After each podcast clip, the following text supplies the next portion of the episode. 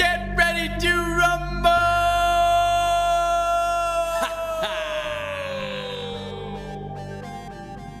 All right, welcome to episode seven of the Red Line Podcast. Uh, we're pleased to have our soccer insiders here today, Colin and Dave Schlegel.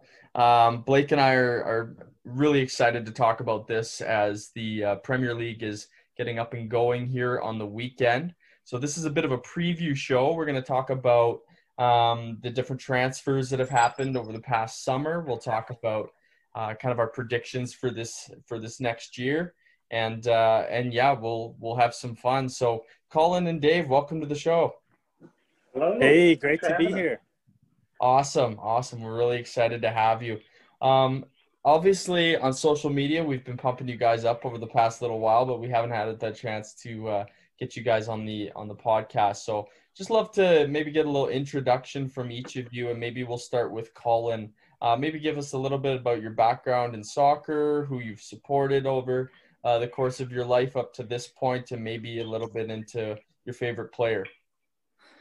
All right. Well, obviously, Dave and I are brothers, and we grew up in England. So soccer was like the main thing.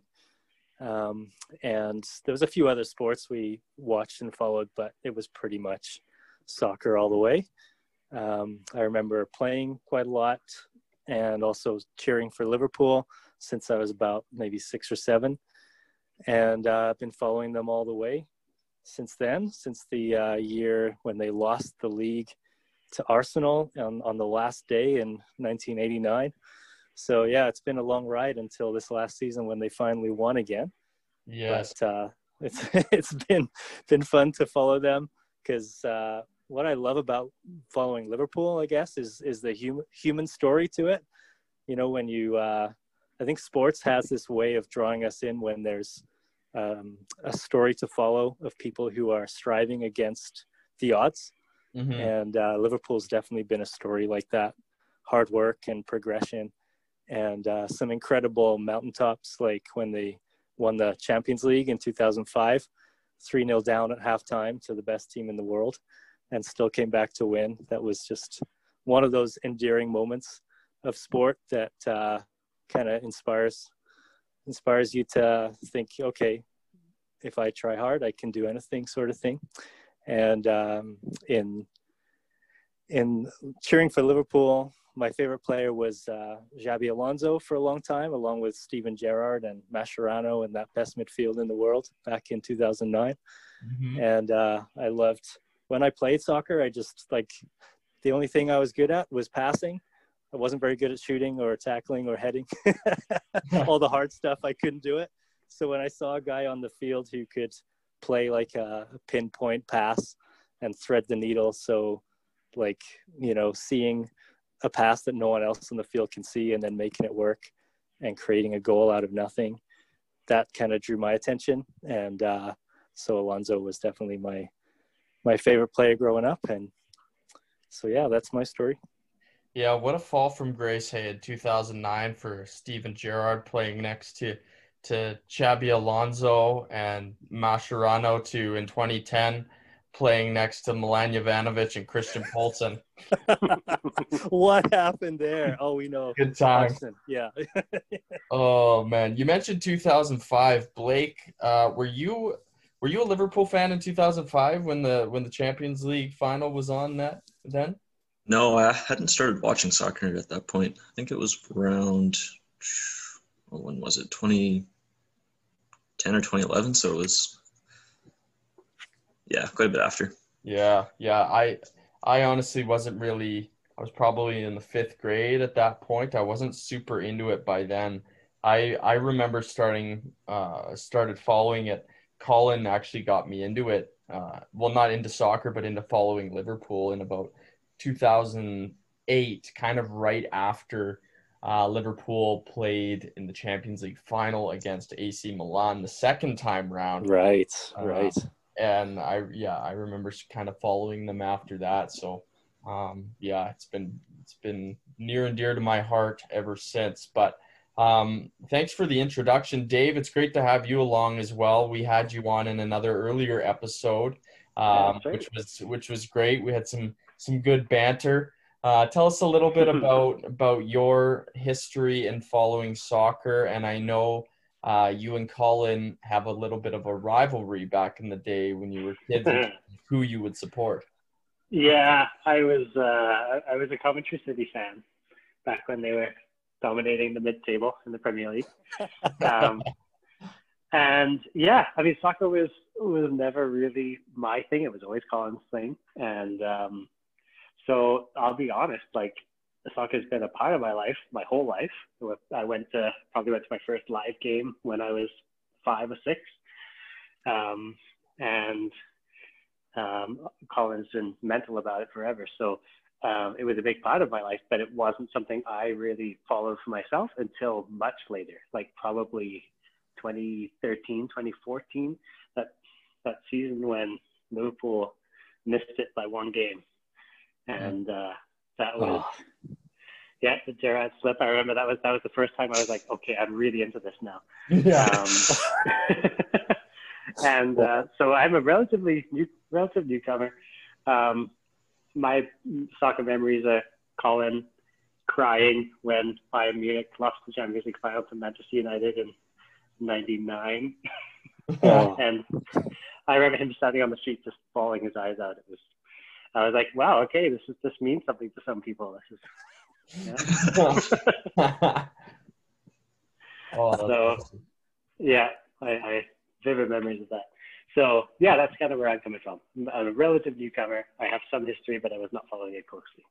I just kind of envision Colin sitting on the street corner, looking through a, a rainy window with his hand his hand pressed up against it, with uh, Sarah McLachlan playing soft in the background.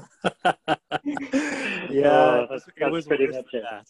Oh, that's incredible. well, it's great to have you both on.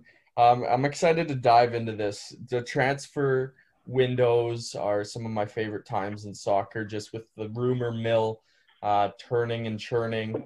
Um, and there's a lot of rumors that always get thrown around, and you have to be a little bit, a little bit wary of the sources because who knows where some of these rumors are coming from. But mm-hmm. in terms of uh, some some big things that are happening. It looks like um, some of the big talking points have been around Everton. Now, their big claim to fame is their five-time dominance of um, winning the transfer window five times in a row, but they seem to always end up in the mid-table, which is incredible.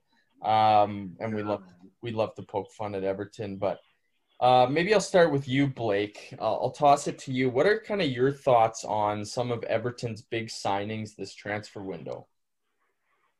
Well, so so far they've got four guys in, and obviously the biggest name they've got is James Rodriguez from Real Madrid, who was the star of the show in the World Cup a couple years World Cups ago, and that'll be interesting, I think, because he's kind of been a letdown since he's uh, his rise to fame in the World Cup, but he's had a lot of problems when he was in uh, Real Madrid. So it'll be interesting to see him on a team where he'll be starting hopefully every game and not get injured. So he could be a real threat. And the other one would be Doucouré, and I personally think he's kind of overrated. Um, that might just be because he's playing for a bad Watford team, and once he gets into a team with some more quality, he might shine and rise up a little bit. But I think that's an average signing. And the other yeah. two, I don't know a lot about them personally. I haven't watched a lot of European games this year to because I haven't really been on with all the COVID and stuff. So totally not too familiar with them. But yeah, Rodriguez could be pretty scary, and Doucouré, yeah, average. That's my opinion. But yeah, yeah, I was kind of surprised. I was not surprised rather to see uh, Carlo Ancelotti bring in somebody from Napoli. I am a bit surprised that it was Allan, but um, being being the guy that he is and kind of the the first prestigious coach that they've had in a while at Everton. Um, I think I think he was bound to bring in something. But maybe Colin, I'll kind of throw it to you when it comes to to Carlo Ancelotti. What do you think he? This is kind of his first real uh, season where he gets to dig his heels in. Uh, what is kind of your take on what he could bring to Everton? Well, he's a master tactician. I mean, we remember him from like you said, 2007 Champions League final against Liverpool, AC Milan. And he was also the coach in 05 when Benitez masterminded that win. so he's been around for many years, Real Madrid manager for a long time, and he knows his, you know, his stuff when it comes to how to set up a team, and then bringing in these big names like, honestly, uh, James Rodriguez is a real quality player. If he can reveal his qualities like he has underachieved but uh, what a player and same with Allan. I really like him when I used to watch the Liverpool Napoli games. He always stood out and impressed me. So uh, that that makes them a strong midfield there with Doucouré as well. So Dave, I have a question for you because didn't you name your car James after like the World Cup when James Rodriguez was so good? I do. I have a tradition of naming my vehicles after soccer players that were hot at the moment.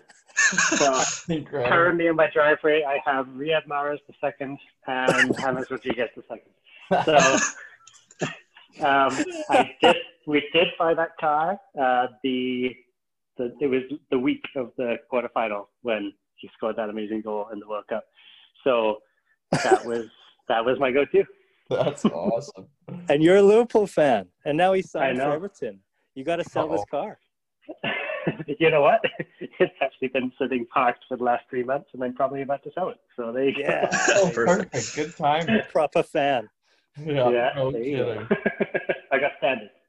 Oh man, I love it. I'm not. I'm staying in the Premier League, obviously, but one of the newcomers this year to the Premier League is Leeds, um, and Leeds have never been in the Premier League since I've been following the Premier League. They've always been um, kind of in League One, and they've always been one of those teams that people have been like, oh, they're a massive team, they belong in the Premier League, but they've never been there since the early 2000s. Um, maybe, maybe Colin, I'll, I'll chat with you about this a little bit. What kind of, um, or what are you excited about, I should say, about Leeds coming to the Premier League? Well, I mean, Jared, you're crazy young if you can't remember Leeds in the Premier League. yeah. they were a top five team for years and years. But I'm just kidding around. But you know what? Seriously, they will always bring a fight. That's the reputation they have. Mm-hmm. Is they're physical, they're intense. Like there's there's more red cards in a Leeds game than any other game, and uh, and that's not a joke. Like I'm not exaggerating. When they play their rivals, especially, I think, like I'm not an expert on Leeds, but I think Tottenham, Chelsea, those teams they always had a bit of spite with Manchester United and uh, probably us. And so I think that they come in having won the league of the championship after trying so many years to get back in the Premier League.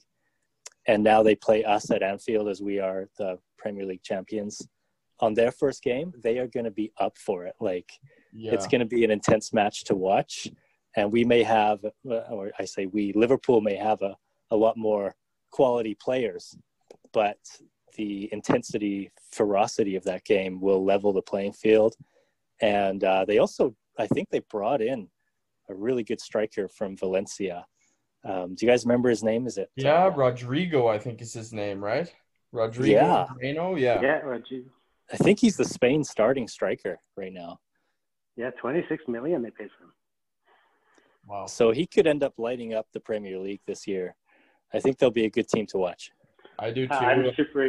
Yeah. Oh, sorry. Carry on. Yeah. No. Go ahead, Dave. I was going to say Bielsa is is I'm excited for him. I, everything I hear about this guy is that he's a fantastic manager and, and a real personality. So, um, and that's that's what does it in the Premier League is, is big personalities. I feel like he can be a good manager and that's fine, but I know the reason everyone loves Klopp is because of his personality, and I think Bielsa has a bit of that. People just seem to love the guy, so I'm excited to see that. Yeah, that's definitely what I've heard uh, for sure. Is that um, he's got a big personality, and he's kind of a, a down to earth type manager that is that his players really love. He's like the normal one version too. I, I... yeah. Awesome. Well, he's had a big uh, history well in the game. I think he was Argentina's national coach for a while, and some other big jobs. So for him to go to the championship when Leeds were there was he was the star name in the whole whole division. So yeah, Leeds have a good manager, good striker, and some really good players. So that will be fun. Yeah, I'm looking forward to it. It's going to be one to watch for sure. Um, kind of switching gears here, another team that's been splashing the cash over um, the the summer transfer window is Chelsea. I'll throw to you, Blake. Um, there's some big names on that list of players that have come in, and there's a few on on the out list as well. Uh, kind of your thoughts on the transfer window that Chelsea's had so far? Yeah, Chelsea's made some killer signings. I would say they've got a lot of good potential players that have come in here with Timo Werner and Ziyech, and you know people that have performed at high levels, and they're bringing coming into a Chelsea team that's pretty young. So if they stick around for a long time, it could uh, they could definitely rise up and become a superpower again, and they might have a chance at the league. Honestly, I, I would consider them, and uh, yeah, they've got a lot of quality coming in, like proven players. Not a lot of young guys that are.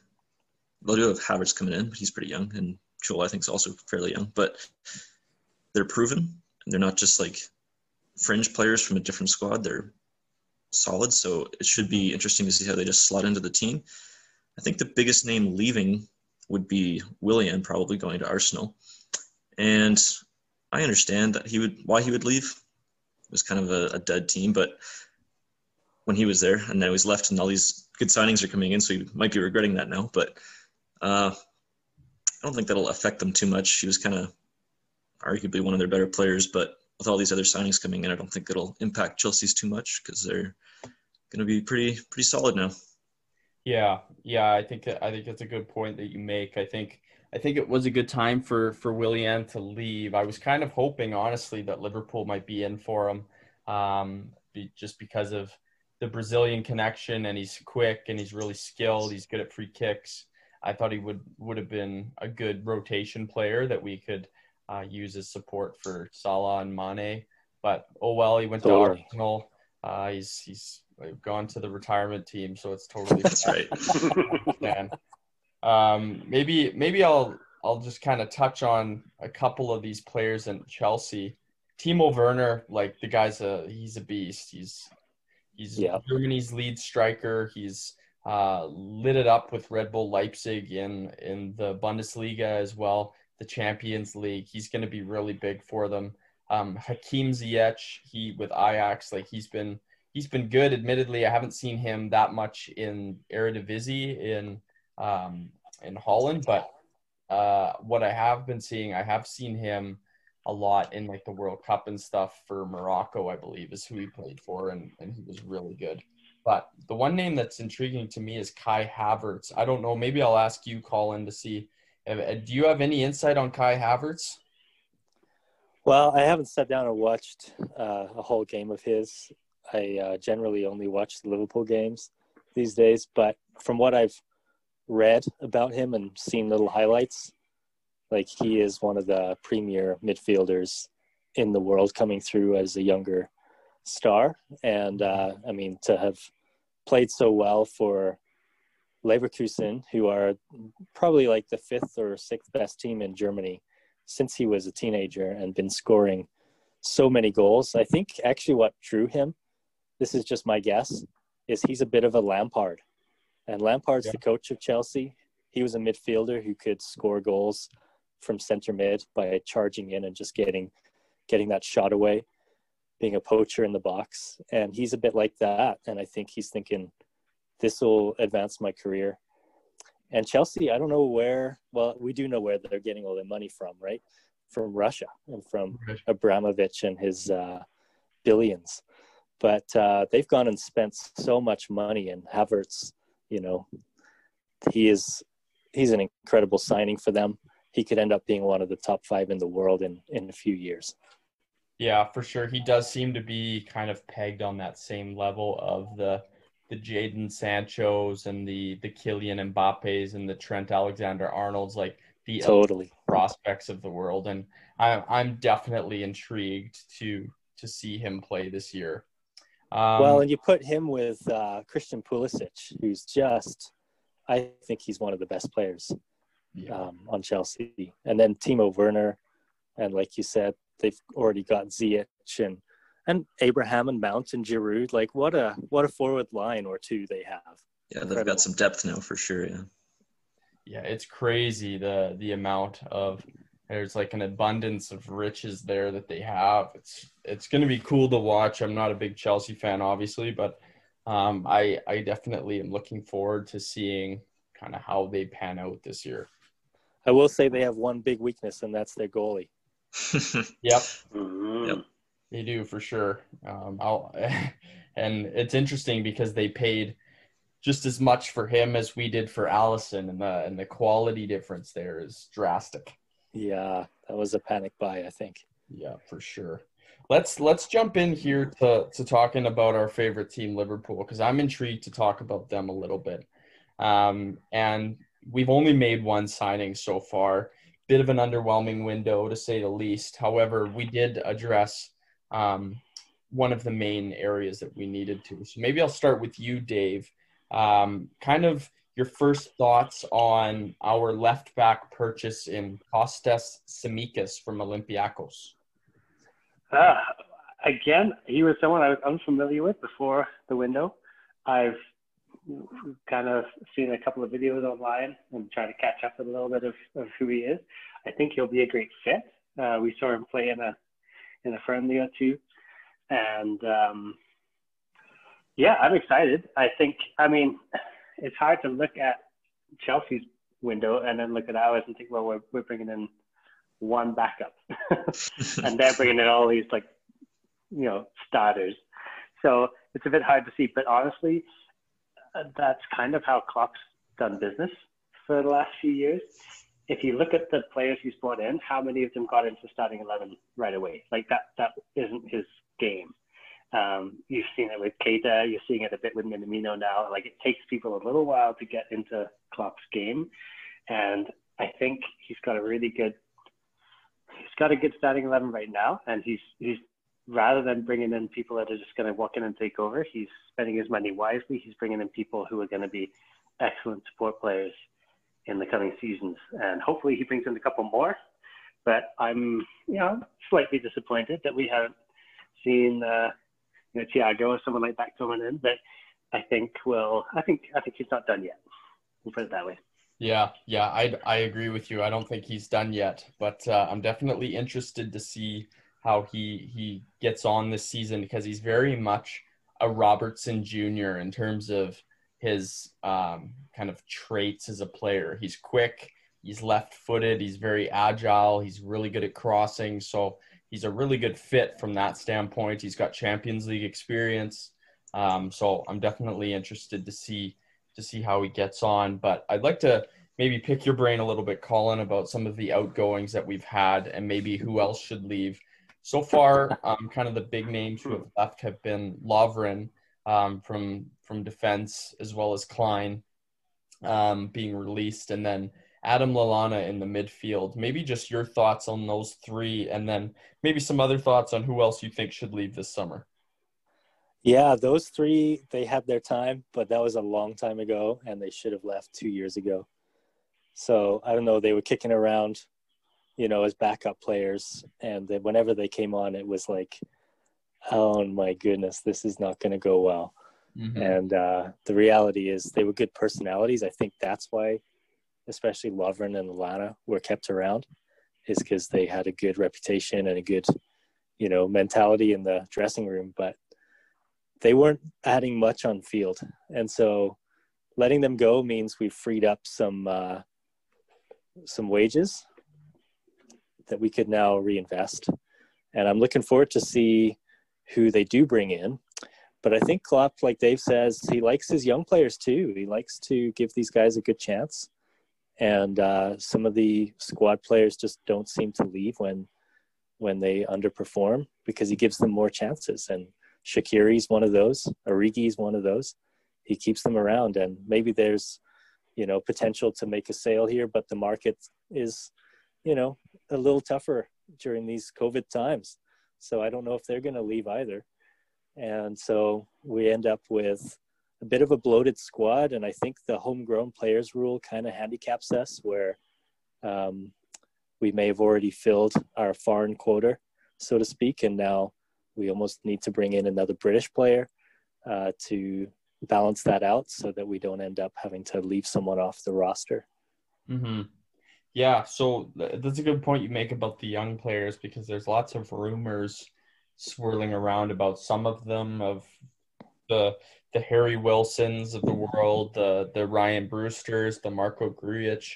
Who out of our our kind of um, I would say rotation squad, sporadic type players in our squad would you like to see stay uh, and maybe get a shot uh, at Liverpool this year if we weren't to make any more signings? Oh, that's a good question. I'd love to see how Grujic does. You know, he's was signed. He was Klopp's first signing five yeah. years ago, and now he's had a couple of years playing for uh, Hertha Berlin in Germany, and he's done well. So he's got a potential. He's got the physique. He's got the midfield qualities, but is he going to get a chance? We have so many, you know, high quality professional midfielders. I don't know if he'll get a chance. I do like Nico Williams, and I think he's already looking very good as Trent's backup at right back. And there's, there's some good young defenders there, Sepp van den Berg and, and Ki-Jana Hoever, but are they just a little too young to fill in at that critical uh, position at this stage? Yeah, yeah, it seems that way for sure. Uh, maybe Blake, I'll I'll throw to you here and, and kind of piggybacking on what Colin had to say there. If we were to bring in some other positions, um, who do you think we should still go after in terms of position wise? And if you have names in mind too, throw some names around. But I'm I'm definitely curious to get your thoughts. Um, honestly, I think that getting Tsimikas was the right thing to do because I think the biggest gap was the left back, and now that there is a filling there, I think they've got pretty good coverage overall. I do think that maybe the center backs might be a little thin now, like uh, Colin was saying. The guys that would be coming up to replace them are still very young. So if something happened to Van Dijk, who do you have to really slot in? Yeah. You've got yeah, got Gomez totally. and like Matip, I guess. But yeah, it's really pretty thin because Lovren's gone now, so there's even one less now. So maybe a center back, maybe someone who's kind of older and would kind of just fade out once their contract's up while the other guys get some experience as they grow up. So maybe a center back. Um, no one in particular I have in mind, but yeah, somebody I think like, that might be. Go ahead. Somebody like Ragnar Klavan. Remember when we brought in? Yeah, yeah, exactly. Yeah, yeah. And he was he was the captain of a very mid-table German side, and he was he was solid. Like I don't re- ever remember him playing and being like super disappointed on how he played. He always mm-hmm. just he slid into the team when he was needed, very professional and just solid. And I remember I remember him scoring that injury time winner against Burnley. Oh, like, what a moment just losing my mind because it was Klavan who scored it. just became a Ragnar. Hero. Yeah, um, exactly. Someone like that should, I think, be a target maybe just for this extra coverage so that the young guys aren't under so much pressure. Yeah, absolutely. Um, some names that have been thrown around is Thiago from from Bayern Munich, and he's he's a big, big, big name uh, in in world football. And maybe maybe Dave, you have some thoughts on this. Kind of how do you see Thiago fitting into the system if we were actually to to sign him? Oh, um, I think he'd be an asset for sure. I think I don't know. Midfield is an interesting one for for me for Liverpool because we've got. I wouldn't say we have a single big standout. We've got just a bunch of workhorses. That's what we've mm. got. So we got people who can run all day, like Milner and Henderson, and we got people who anchor everything, like Fabinho. Like we've got a few of these names that can that can kind of do everything. So having having a, a name like Thiago in there, I feel I don't know. My my feelings on Liverpool's midfield is that there's there's five or six guys there that you could pretty much put in interchangeably, and they get the job done. But we don't have that one name that like you just wait for them to get the ball every time. And I think Thiago could be that for us. Yeah. Okay. Yeah. Yeah. No, I think that's great insight. I think I agree with you 100%. Let's just quickly go around the horn here, and we can start with start with you, Colin. Um, maybe one if we had one signing left this window, what position and what player would you sign in in reason? And we'll go Colin, we'll go Blake, Dave, and then I'll end it. Okay. Oh man, that's a good question. Well, I'm assuming Thiago's coming. Even today's news, it sounds like he's agreeing personal terms, and uh, just needs the deal with Bayern to go through. So, I think if if we assume we're getting him, and we still need to get another big name in or a big, um, you know, quality player in. You know, I've been banging this drum for like three years. We need another winger who's got pace because Salah and Mane are fantastic, but there's no one competing for their position or pushing them or even to fill in when they're, you know, playing back-to-back games. And I think we've lost the first month of the regular calendar here, but we're going to have the same number of games. So mm. it's going to be back-to-back to back like never before because of the times we live in. And so they need the odd game where they can come off at 60 or be a sub. And uh, Origi doesn't cut it. Shaqiri doesn't cut it for me. And so, is there a name out there? Adama Traore. Oh my goodness, wouldn't that just change change everything? It'd be great.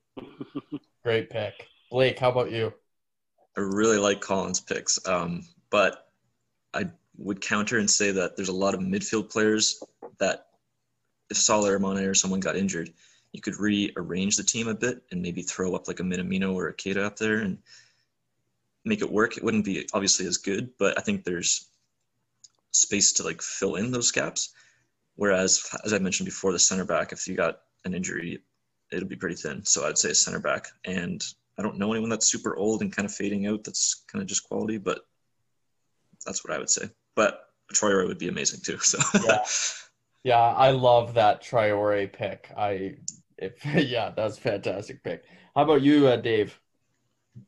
Yeah, I think center back's probably the probably the one that I'm most nervous about. Like the Van Dijk, I think started every game last season, mm-hmm. um, and between Gomez and Matip, I've got no problem with either of them. But I think if it was just Gomez and Matip, and one of you know you run the risk of one of them getting injured, I feel much better having someone in there. Um, I don't have a name for you. Um, I've been racking my brain for the last few minutes trying to think of who would fit. But um, no, that's fair. I'm sure Ragnar Klavan can put his boots on again. That's yeah, right. Call yeah. back. Yeah. I'm banging the same drum though. I'm, For free. I'm on the center back train, and I think I think yeah. that Kabak guy from Schalke would be a good option. He'd be expensive, but but he's young and he's big, yeah. uh, and yeah. I think I think he could be a good option to to replace. We know Matip's going to get injured this year. That's just a given. yep. so so I think we will we'll, we will need to get somebody. But there is that one kid um, that has been playing Koumetio, who's kind of he's a big boy, six foot four. I don't know where he came from, but he just popped up and he's been playing. Yeah. So they might end up using him in the rotation this year. Who knows? Mm-hmm. Okay, so we're coming up to the first week of games here on Saturday. Um, the first game is Fulham versus Arsenal. So what I thought we could do is go around the horn uh, and pick pick our teams. Um, sorry, not our teams, but who's going to win uh, each game. So I'll start with Fulham versus Arsenal as the first game to kick off the uh, 2020-2021 Premier League calendar. Uh, Colin, who do you have, Fulham or Arsenal, and what's your score? Oh, it's an Arsenal win. I think Aubameyang's on fire, three-one, and uh, he scores a hat trick and then drops something like a trophy or something. I don't know. yeah, he seems to he seems to do that often. How about you, Dave? Fulham or Arsenal? There's got to be Arsenal. They're on such a roll after uh, Community Shield and, and uh, yeah, everything they've yeah, they're just on fire. So. Yeah. Blake? And so um, it's always hard for that those teams coming up. It's always one team, two teams struggle, and one team does all right. I think Fulham's going to struggle. Yeah, I agree. I think Fulham's in, in tough here. I think Arsenal's going to walk away. Blake, are you on the same page? I want to say Fulham, but Aubameyang I think is also just on fire. So he'll probably yeah. carry the team if he needs to. If Aubameyang's not playing, maybe Fulham have a chance. it's personal hacks otherwise, but uh, yeah. He's an animal, yeah. that guy. Okay, our our game, 10:30 a.m. Friday or sorry, Saturday morning, Liverpool versus Leeds.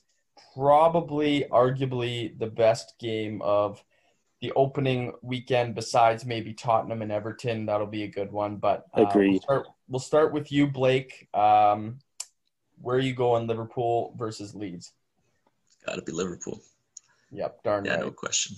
I hope. I'm on the same page. I, I think we'd be betraying betraying our, our team if we picked anybody else. But how about you, Colin? Yeah, two one Liverpool, close game, but uh, we'll edge it.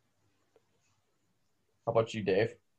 Uh, three two Liverpool. I think it's going to be a real fight. yeah, I can see this one being a tough one. Leeds coming up, feeling pretty confident. Liverpool were kind of dropping off a bit. I think they might have just got complacent after knowing that they've won, and they kind of just didn't care. So they might be on like a downward trend, and Leeds are on an upward trend. So it might be a bit of a clash. But Yeah, Yeah. I'm definitely looking forward to it. Um, James Milner, James Milner to score. Yeah, yeah, penalty. That'll be tough for sure. But if he scores a pen, we're guaranteed to win. That's the thing. So it's true, That's yeah. right. I love that stat. That's a great one.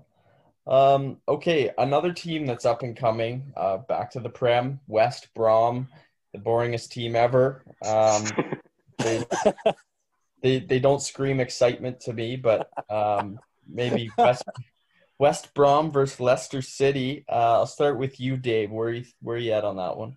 yeah, Leicester all the way. Uh, I agree with you. Um, my goodness, I was I was not upset when West Brom went down. Yeah. couple of seasons ago. Um, so we'll we'll see what happens. But uh, Leicester, they dropped off a little bit last end of last season this summer, but they're a great team and they've they've uh, made one good looking signing. So I think they'll be winning for sure. Probably I'm guessing three 0 Yeah, Awesome, Colin. Where are you at on this game? Yeah, Leicester's gonna take it. I think Vardy is uh, the quality there, so give it to Leicester. Blake, how about you? Yeah, it's got to be consensus here. Leicester's going to win it. I'd say West Brom are. I don't know. I was yeah, I was on the same page as Dave. I was kind of happy when they went down. Hoping a different team would come up. Honestly, tired of seeing them because they're pretty boring. So yeah, I'll say two nothing Leicester. Yeah, I'm gonna I'm gonna say three 0 Leicester City. Um, that's my prediction. So Sheffield United, one of the biggest surprises of the season last year. Um, they were just a very solid team, and uh, yeah, a great finish in the end, mid table for them, but uh, definitely a surprise for me. They're coming up against Wolves in Week One. Um, Blake, where are you feeling this game? This is kind of a tough one because they're pretty evenly matched teams. I think they were Wolves Yeah. was six and Sheffield was seventh last season. Totally. So they're very, very close. And I probably give it to. That's a tough one. I feel like it's going to be all attack for Wolves, and Sheffield's going to park the bus. But I think Wolves might take it. Might be close, like a one nothing. Okay, how about you, Colin? Yeah, yeah. Wolves have the uh, quality there, but they're the away team, and Sheffield United was so good last year. I agree. It's a tough call, but Adama Traore is going to take it. Dave, how about you? Yeah, I'm with Wolves as well. I think Wolves has the potential to to knock Tottenham out of the top six spot for me. I think they're they're going to be a solid team for the next few years, and they've also made some decent signings. So I'm going to go for Wolves uh, two 0 I'm gonna rock the boat a little bit here. I'm gonna go for a one-one draw. I think Sheffield's okay. gonna hold them. Um, I, th- I think it's early. It's the first game of the year. Uh, it looks to me like Santos, the the, the coach, has rated Portugal again uh, for some more signings. So might take them a little bit to settle in. But uh, yeah, I'm I'm going for a one-one draw. Um, nice safe bet. yeah, it's a nice safe bet. That's right. um, okay, Crystal Palace versus Southampton. It's it's the it's the Danny Ings show these days, and Yes. I'm interested to to get your guys' opinion. Um, I'll start with you, Dave. Where are you feeling this game? Ooh, that's a tough one. Um, they're pretty evenly matched. I think Southampton will edge it. I think Crystal Palace is relying a little too much on Zaha last couple of seasons. And Southampton, yeah, I, I mean, you could say the exact same thing about Ings. but I think Southampton's a slightly better team, so I'm going to go two one. Awesome, Colin. Well, you got two Liverpool strikers playing, haven't you? Benteke on one team and Ings on the other. And, and as Liverpool fans, it's no surprise which one we like better. Go Southampton. Yeah. All right, Blake. Mm, yeah, I feel like Southampton's a better team, but I could see it going either way, honestly. I feel like Crystal Palace could go down even this year. And I do like Southampton Ings is, was on fire last year. So if you can hold that form, I think Southampton can take it. But Southampton's team otherwise I don't think is very strong. So if some people are not performing, it could go either way. Maybe a one-one draw. I'll do that one actually. Yep. I I am liking Southampton in this one for sure. I think Danny Ings is uh, just coming off an England call up. I think he's feeling excited. He's feeling good, and he's I'm I'm happy for him. I'm a little sad we got rid of him, but I Mm, me know why we did. So I'm gonna go three two Southampton. I think Crystal Palace nab a couple. I think I think Wilfried Zaha will be will be feeling it, and I think Michi Batshuayi is gonna get uh, gonna get off the off the snide, as they say. Um, Ooh. nice. Couple more we'll flip through here. I know we're running low on time, but uh, West Ham versus Newcastle. Um, it's it's going to be Newcastle. They've they've made some good signings. Um, where are you at, Blake? I just want to double check Newcastle signings here. Alan Uh, Wilson. Oh, That- that's right. That's right. Yes. That's Um, big news for me. Yeah, Callum Wilson. That's a that's a good pickup for them from from uh, Bournemouth. Yeah, I would say- guy. I would say Newcastle might take this one. Yeah. I feel like this Okay. will be a close game too, but if someone's going to win it, it'll probably be Newcastle. Yeah, they rated they rated Bournemouth. They got they got Ryan Fraser as well. Um, Colin, how are you feeling here? Oh, this one's nil nil, and even the, the player, players on the bench fall asleep. yes. Uh, I'm actually with you on that. I was thinking nil nil as well. It sounds a bit like a, a snooze fest. But Dave, are you where are you at? uh, you guys will edge it 1 0, but it won't be an exciting game. It'll be a 95th minute winner. Yeah. After the goalie falls Yeah. asleep. Someone fell asleep, yeah. I was gonna say the fans fall asleep, but there won't be any there. Yeah. Oh, I don't blame them. yeah, they're happy on this one. Yeah. Tottenham and Everton, the big game of the weekend. Um, I'm really looking forward to this one, hoping to catch it. But uh, but Blake, we'll start with you. How are you feeling on this one?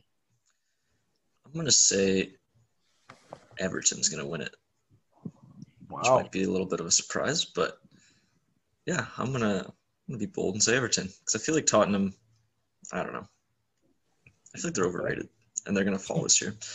So Okay. I feel like there's a lot of complacency in Tottenham after like never winning anything like ever. And Everton just got some good signings, so they might be looking to get at them. So I'll say Everton. Okay. How about you, Colin? Oh, this one's got uh, four four written all over it.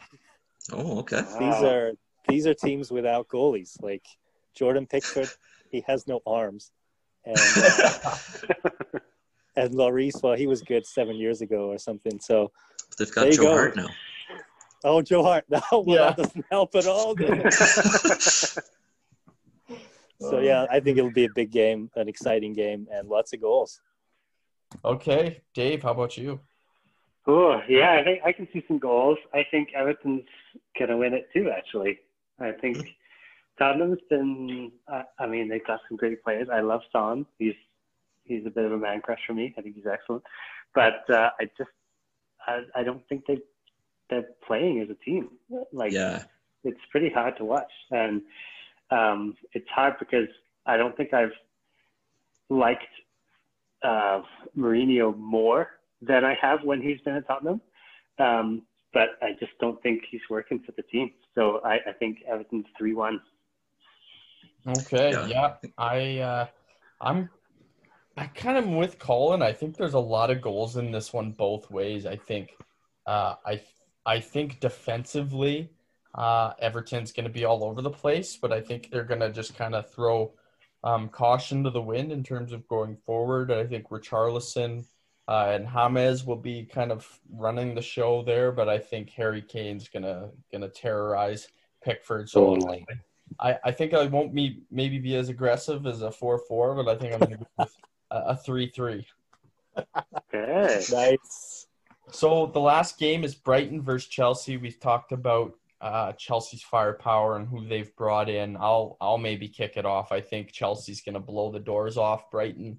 Uh, I think it's I'm going to go four 0 Chelsea in this one, um, and I think I'm I'm predicting uh, a brace for Werner. Uh, Ziyech isn't playing. I heard he's injured. So, um, but but yeah, I think Pulisic might pitch in one and maybe I'll give uh, Giroud off the bench for a header uh, or something like that, as he typically likes to do. But maybe I'll toss it to you, Colin. Well, Adam Lallana is going to be playing for Brighton, and you know he'll be good for the first three games of the season, so he'll score against Chelsea's terrible goalie. so, uh, 17-1 Chelsea. Nice. Well, Oh, maybe oh. seven one. Let's go with that. okay, perfect. Dave, how about you? Oh, Chelsea, there's no other team I'm more excited to watch this season, to be honest. I think it's going to be like just fun every minute they're on the field. And I, this is going to be a, a four or five nil for me. Yeah, yeah, I'm with you, Blake. I think for sure Chelsea is gonna win it. They've I feel like a lot of excitement in their team right now, so they're gonna be in a good mood for it. And Brighton might be a little scared seeing all these signings come in, so it might be a little intimidating. So yeah, I think Chelsea's gonna clinch this one for sure. But I do think if Lallana can stay healthy, he'll pull an Ings and be like sensational this year. nice. So, but yeah, the Chelsea's gonna win this game. I think so. Yeah, I sure hope he's not like Danny Ings. That was painful. Yeah, I agree. Yeah. All right. So we're we're coming right to the end here, but I wanted to end it off with making our preseason Premier League champions predictions. Um, and starting with you, Colin, who do you think come May is going to be lifting the Premier League trophy? Okay, so here's an interesting stat I saw when I was uh, deeply looking through stats, which I don't really do. But no one has retained the the Premier League title since 2007 and 8 when Alex Ferguson was Manchester United coach. Wow. So by retained, like I mean, won it twice in a row. Like it just Mhm. hasn't happened. We've had Leicester and Chelsea and Man City and and us all winning it, but uh, it's it's very hard to retain it.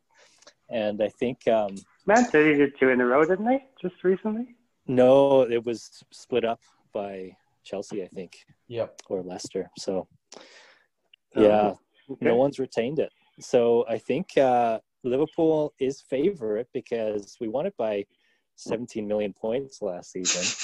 but uh, and the reality is, if we had kept going without COVID, we really would have won it by 30 points. Yeah. It's ridiculous how we just left the foot off the gas after when we'd already won the thing. So it's hard to predict against Liverpool, and and I do think Klopp. Here's the thing: there's progression with Klopp's team every year. They get better every single season uh, since he's taken over. For five years, they've improved, and then built on that, and built on that, and built on that. I don't think they'll build on it this year simply because of the the rush of games with the uh, COVID schedule, and because we decided not to splash cash in this uh, financial crisis of the world, which I think was wise by John Henry, the owner. He uh, he's a good businessman, but he's not an oligarch, and he doesn't own a country like uh, Chelsea's and Man City's owners. So I think uh, he's done well to just hold off and say, let's see if we can repeat what we did last year and, and attack this league, as Klopp's quote. He's not going to defend it; he's going to attack it. Um, and I think we will retain it. I, I'm going to say we'll retain it by, you know, much less points uh, and much less blowaway, because the other teams have strengthened their weaknesses. You know, Chelsea, they couldn't find a, a good, consistent attacking trio, and now they've got all these players. Man City, they had Otamendi. Well, they've replaced him. They've got, you know, Ake in, and I think that'll help Man City big time. They lost Sane, but they've got Ferran Torres in, right? So I think Man City will strengthen and have strengthened. Man U was on a bit of a tear at the end. Arsenal's looking better. All the teams around Liverpool are looking better, but I still think Klopp just has this way of dragging the the mentality monsters out of those players and helping them win even when they aren't playing the best. And that's what got us the title. We played the best for two years and didn't win the league. And then we didn't play the best last year, but we won every game pretty much and won the league. And so he's figured out how to get them winning even when they aren't, you know, producing a 10 out of 10 performance. And that's what I think Klopp will do to retain it. I think Man City will be right on our heels. And I think um, Chelsea and Man U will scrap for third and fourth. Okay. Dave, what about you? Oh, yeah, I think I think it's going to be. I can honestly see it being a four horse race for for top this year, not for second, but actually for top. Like I I, I do honestly think Chelsea's going to be way closer. Um, I think I think I'm still going to go with Liverpool to win it, but I think Chelsea might be second to be honest. Um, and well, and Man City. I think it'll. I, I don't think there'll be a 25 point gap this year. That's for sure. Um, it's going to be a lot closer. Um, I think Man U will be doing really, really well until the first time they have to play in their third kit, and then they're just gonna. They're not going to be able to handle it anymore. And Yeah. Embarrassment. Yeah. yeah. The referees. Oh man, they Oh, look like a bunch of hockey refs. The Like a bunch of inmates, yeah. Of inmates, yeah. I'm sure you saw all the Harry Maguire. Yeah, that's right. Oh yeah, those are good. Oh, good time. But um, in all honesty, they're gonna they're gonna be doing well. I think Leicester will do well. So I think I think it's gonna be way closer. I think I predict like 20 points between the top six this year, as opposed to 20 points between the top two. Yep. Okay. Very good, Blake. Uh, it's, I agree with what Dave's saying about four leg race. I think it's going to be very tight. Um, I don't see City winning it personally. I think in the locker room, the mentality might not be there because they've fallen out of the Champions League and they Mm. lost it last year, and I think they Mm. might be kind of dragging their heels a bit. So I think City might fall off a bit this year. Um, or if not, they'll crush teams that are worse than them. But when they face higher up teams, they might not win the games and they'll lose the league because of that. Mm. I could see Chelsea really being a strong push this year after these signings. So I don't know if Liverpool will win it again because they again they were kind of complacent at the end of the season, so they might carry that into the start of the season and lose a lot of points and not be able to pull through. And I think Chelsea is going to be ripping out the gate. So I'm gonna and their goalie is terrible, Chelsea. So, but I think they might pull like a Liverpool of the 2013 14, I think, season when they were just scoring five goals a game. And so if they got four against them, it didn't matter because they were just going to score more. Chelsea, Chelsea might be doing something similar and they might pull it off. So I'm going to go with Chelsea maybe. All right. Okay. That's a uh, yeah. I'm It's a big call. That is a big call. I I agree kind of to some degree to what all of you are saying. I think I think Blake, I definitely agree with what you said about Manchester City kind of being fragile minded a little bit this year. It Mhm. does it does seem that there is kind of a bit of a some shaky ground there for for many reasons. I think the lack of success in the Premier League last year, the lack of success in the Champions League last year. Um, I think this might be Pep Guardiola's last year at Man City if he doesn't have success in either of those. And I don't see him having success in either of those this year. I think Man City will do well to win the league. Uh, I think they'll be sniffing around it, but I, I don't think they're going to win. Uh, I think Man U, I still think Man U are still uh, a ways away from challenging for the league. I think they're still, I think they're top four, but I don't think they're going to be challenging for the league. I think they're still still weak at the back, and I think we've seen that David De Gea is uh, aging, and he's um, not not as good as he used to be for sure. And I think I think they're really strong up front. And what you said about them being about Chelsea being like the 2013 14 Liverpool, I kind of see to some degree Man U being that way. Um, I, I think they can they can score goals at will it seems, but they seem to be pretty fragile at the back with Slabhead uh, leading their defense. Um, so I I'm with you on Chelsea. I think my prediction for the year is Chelsea's going to win league, and I think it's going to be a really close battle with Liverpool. But I think Liverpool, uh, I I don't think they have enough coverage for injuries, and I just kind of foresee with the schedule Liverpool getting plagued by injuries and not affecting them in in the Premier League, and I think uh, it might be to the demise of them winning the league. So I think I think I'm going to go with Chelsea as well. Mm. Wow, huge calls, you guys. A couple Chelsea picks and a couple of Liverpool picks, so it'll be interesting to see how the games play out. But um, sadly, we've come to the end of our time for episode seven. But it's been an absolute pleasure being able to talk with you boys uh, about all the transfers, the new season, uh, and Liverpool. And we'll make sure to have um, plenty of check ins over the course of the season. And we're really looking forward to seeing how our team Liverpool does uh, as the season progresses. Awesome. Awesome. Yes. A lot of fun to be on. Thanks, guys. We'll yeah, thanks so one. much for coming on, and uh, we'll talk to you next time. Great. Sounds good. Thanks, All right. Bye bye.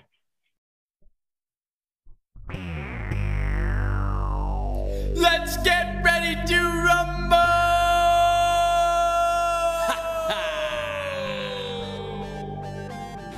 Hi, I'm Nico, your lacrosse insider, and this is your PLL season review. The PLL kicked off its second season in Utah, calling it the Championship Series, where they played 20 games in just 16 games.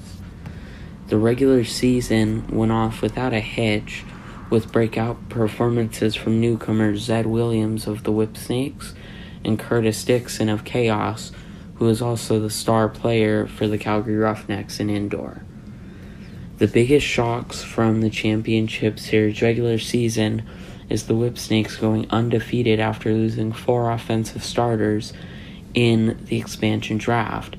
However, the most disappointing team is the 0 4 Chaos, who seemed to have gotten better in the off season when really fell very flat when it came time for group play. However, in the PLL Championship Series, every team makes the final playoffs. In game one, we had Redwoods and Water Dogs. Redwoods would go on to win that game in a rather convincing victory, however, it was a very solid first season by Water Dogs. The second game, uh, Chrome versus Chaos, was supposed to be a cakewalk for the surprise Chrome. However, Chaos would upset that game. Last game of the uh, first round was Archers versus Atlas. Atlas fell flat and Archers rolled right on by. In the semifinals, the Whip Snakes played their first game of the elimination bracket and won an overtime thriller off of a goal by Jeremy Sieverts, bouncing the ball high to high to send them to the championship game. The second game, Chaos and Archers, was very supposed to be a very easy win for Archers, and then in all reality, Chaos came in and slipped under and ended up beating Archers to make it to the championship game after winning zero group play games. Then in the championship game, Chaos jumped out to a quick early 6 2 lead, but then, nearing the end of the third quarter, led by Zed Williams, the Whip Snakes went on a 10 0 run to end up winning the game 12 to 6. That fourth quarter push helped cement the Whip Snakes winning their second overall PLL championship in only two seasons of competing. The PLL MVP award went to Zed Williams with 20 total goals and only uh, 20 total goals off of 59 shots. Total points, though, however, was won by Matt Rambo with 25, when Zed Williams finished in second with only 23. Sergio Perkovic dropped six two point goals, which was three times more than anyone else in the league. Christian Mazzone of Archers had the best shooting percentage with 69%, while face-off percentage went to Joe Nardella with 72% one. However, arguably defensive player of the year Matt McMahon tied for caused turnovers with Cade Van Raaphorst with 12 apiece. This PLL season was definitely a one-off that featured surprise surprise performances from guys like Zed Williams, Zach Currier, star rookie Grant Ament, Bryan Costabile. However, looking forward to year three should add just even more variety to the PLL. Because in every category except two point goals and shot percentage and caused turnovers, the Whipsnakes pretty much swept the league. I'm Nico from Redline Podcast, and that is your lacrosse report.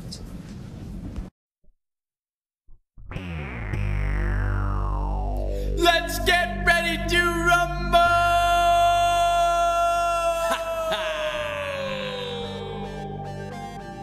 Hey, hey, everybody, how's it going? My name is Jonathan Verstegen, and I'm going to be sharing a golf update with you guys today. A little bit of background for all of you that don't know me. I live in Southern California, born and raised here, grew up playing hockey, uh, still play hockey, but was turned on to golf about four or five years ago and just been absolutely uh, and utterly addicted ever since. Um, I live with my wife, Melissa, and our dog, Ezzy. You may hear Ezzy from time to time. We call her a whistle.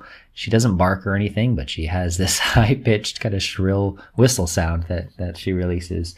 So you might hear that. Um, but yeah, getting right into it, it's been a really, truly exciting uh, past few weeks on tour with the conclusion of the FedEx Cup. Uh, so they had the playoffs the last few weeks. Ultimately, Dustin Johnson was able to be crowned victorious as the FedEx Cup champion for the first time in his career. And he now has more FedEx Cup playoff victories than anybody else, just edging out, uh, I believe it was Rory McIlroy he was tied with for a while, um, perhaps Tiger as well. Uh, Rory and Tiger still have more FedEx Cups in general. This was DJ's first one, but it was a huge breakthrough moment for him as it was, you know, his first time actually uh, clinching it. So flash uh, flashback. Let's go through the the actual playoff events, starting with the Northern Trust. And we saw Dustin Johnson absolutely obliterate the field. He shot negative 30 for the week, tying the second best score to par ever on the PGA Tour. Um, and he won by 11 strokes. So truly magnific- uh, magnificent uh, performance by DJ. He also shot a 60, which could have been much lower uh, throughout the week. He went 11 under through the first 11 holes uh, during one of his rounds, uh, and then kind of just parred out from there. So definitely left a little bit on the table, but still a 60 is is more than respectable. And he ended up again winning by 11 strokes. So that was the first playoff event. The next week was the BMW uh, where DJ ultimately finished second to Jon Rahm, who won in very dramatic fashion. And this was one of the most entertaining tournaments as far as the way it ended um, that I've seen in a very long time. Dustin Johnson needed to win, sorry, needed to make a birdie putt on 18 to force a playoff against Jon Rahm, a huge double breaker, and he just absolutely drains it. Talk about a clutch putt, one of the most clutch putts that I've ever seen. And you really just wish the fans were there for it, right? They would have just erupted the camera would have been shaking. Like the energy there would have been just unreal. Um, but I was left watching it while my wife was asleep, trying to freak out without waking her up, doing really silent fist pumps in bed. Um, but yeah, that was that was pretty fun to watch. So we forced the playoff, but Jon Rahm says, "Okay, uh, I'm not going to let that get to me. In fact, I see the putt that you just made, DJ. Hold my beer. I'm going to make one twice as long." And sure enough, on the first playoff hole, Dustin Johnson, you know, hits his approach shot to, you know, within 20 feet or so. And Jon Rahm found himself playing from the rough and he left himself a 66 foot putt. The announcers were all talking about how difficult of a two putt it was going to be. And sure enough, Jon Rahm absolutely nails this putt. It's a one in a hundred putt and he makes birdie and he lets out such a, just a, an outpour of excitement that was so fun to watch. And even the few 10, 12 volunteers that were around there just absolutely went berserk.